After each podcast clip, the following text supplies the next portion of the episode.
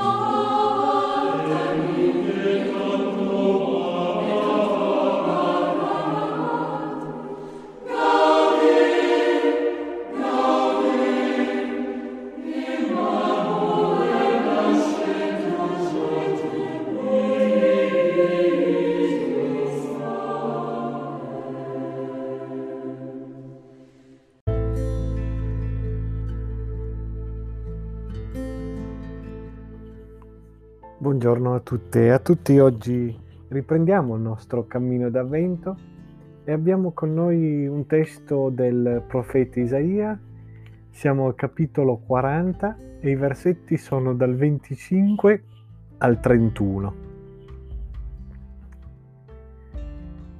A chi dunque mi vorreste assomigliare? A chi sarei io uguale? dice il santo. Levate gli occhi in alto e guardate chi ha creato queste cose? Egli le fa uscire e conta il loro esercito. Le chiama tutte per nome, per la grandezza del suo potere e per la potenza della sua forza. Non ne manca una. Perché dici tu Giacobbe? O perché parli così Israele? La mia via è culta al Signore e al mio diritto non bada al mio Dio. Non lo sai tu, non l'hai mai udito. Il Signore è Dio eterno, il creatore degli estremi confini della terra. Egli non si affatica, non si stanca, la sua intelligenza è imperscrutabile. Egli dà forza allo stanco e accresce il vigore a colui che è spossato.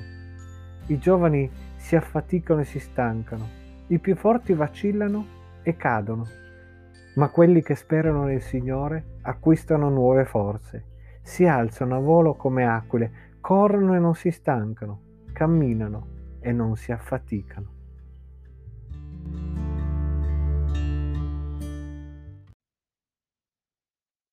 Questo passo inizia con Dio che ci fa volgere l'attenzione al suo potere, alla sua grandezza.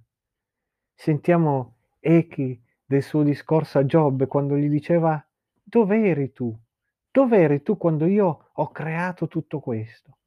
Guarda alla creazione, chi è l'autore di tutto quello che vedi? dice il Signore. Come fai a dire che io, il tuo Dio, non ti ascolto? Che io mi nascondo a te? Non lo sai, io sono il Dio eterno e non solo.